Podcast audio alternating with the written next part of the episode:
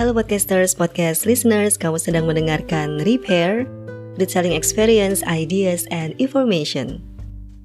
Masih di 30 hari bersuara nih di Day 6 dengan tema Putus Asa.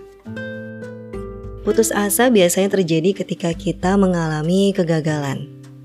Walaupun sebenarnya nggak semua orang punya respon yang sama ya saat gagal. Ada yang justru jadi makin semangat untuk memperbaiki diri. Lalu apa sih yang menyebabkan respon orang terhadap kegagalan itu berbeda? Well, jawabannya ada di bukunya Carol Dweck yang judulnya Self Theories. Carol Dweck ini adalah seorang psikolog kenamaan penulis buku dan uh, selain self theories gitu ya, dia juga penulis buku bestseller yang judulnya Mindset. Apa sih self theories itu? Self theories itu adalah teori diri. ya iyalah, tinggal terjemahin doang itu mah ya. Anyway, teori diri kalau menurut Carol Dweck ada dua macam. Ada yang namanya teori entitas, ada juga yang namanya teori inkremental.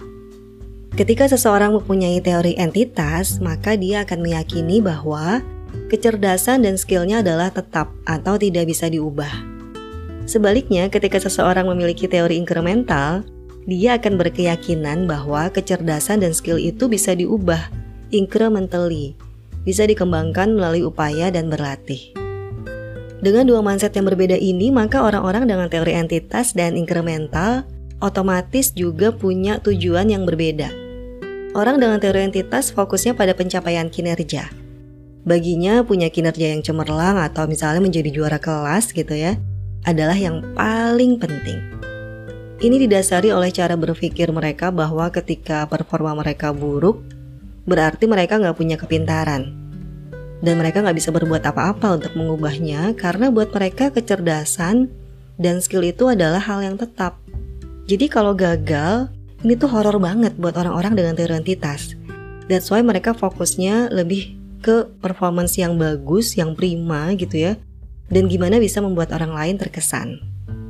Sementara mereka dengan teori incremental fokusnya beda. Fokusnya mereka lebih banyak ke pembelajaran dan penguasaan. Mereka menghargai proses. Mereka menikmati usaha dan tidak perlu terlalu resah dengan validasi orang lain atau prestasi yang akan dicapainya. Bagi mereka, pembelajaran yang diperoleh dan berproses menjadi lebih baik itu adalah tujuan yang paling utama. Jadi di sini kelihatan banget perbedaannya ya. Yang satu trying to look good, yang satu lagi trying to learn.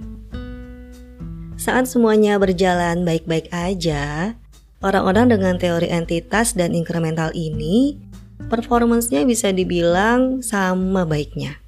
Tapi ketika things go wrong, mereka dihadapkan dengan tantangan, mereka berbuat kesalahan, mereka menemukan kegagalan.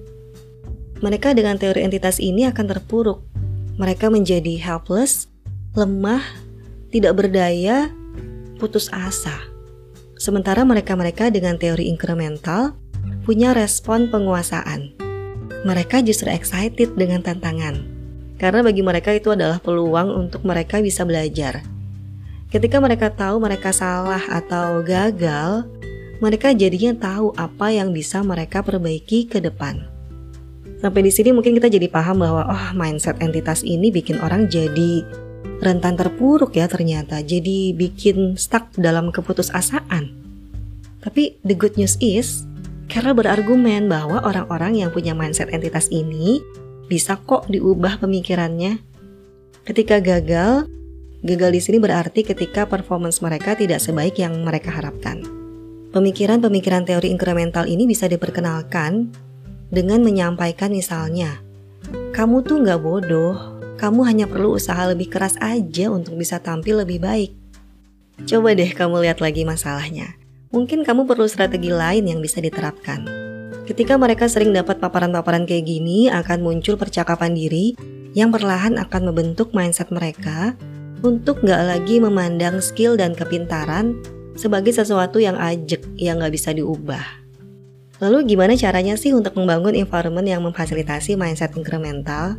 Salah satu caranya adalah kita bisa mereframe cara kita memberi pujian.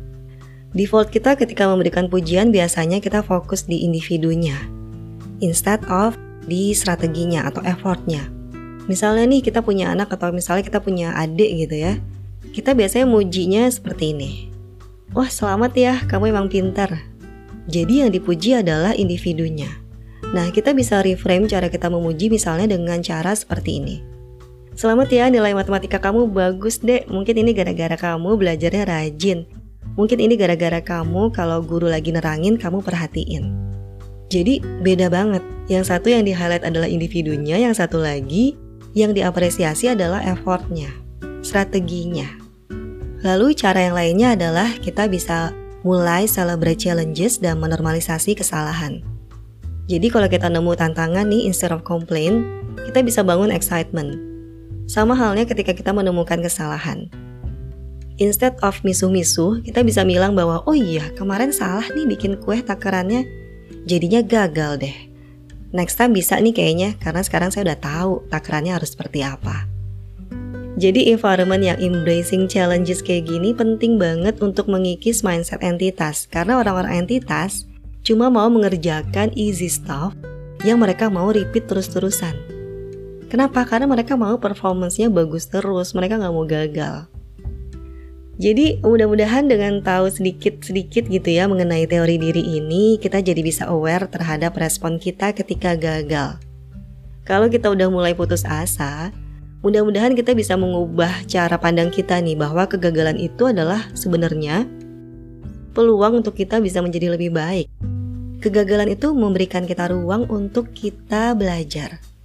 Mudah-mudahan dengan aware tentang teori diri ini juga kita bisa menciptakan environment yang mengapresiasi usaha dan proses pembelajaran dan membangun optimisme akan kemampuan kita untuk berkembang dan belajar dari kesalahan dan kegagalan. Itu dia sharing kali ini mudah-mudahan ada faedahnya. Take a good care of yourself. Sampai ketemu besok masih di 30 hari bersuara.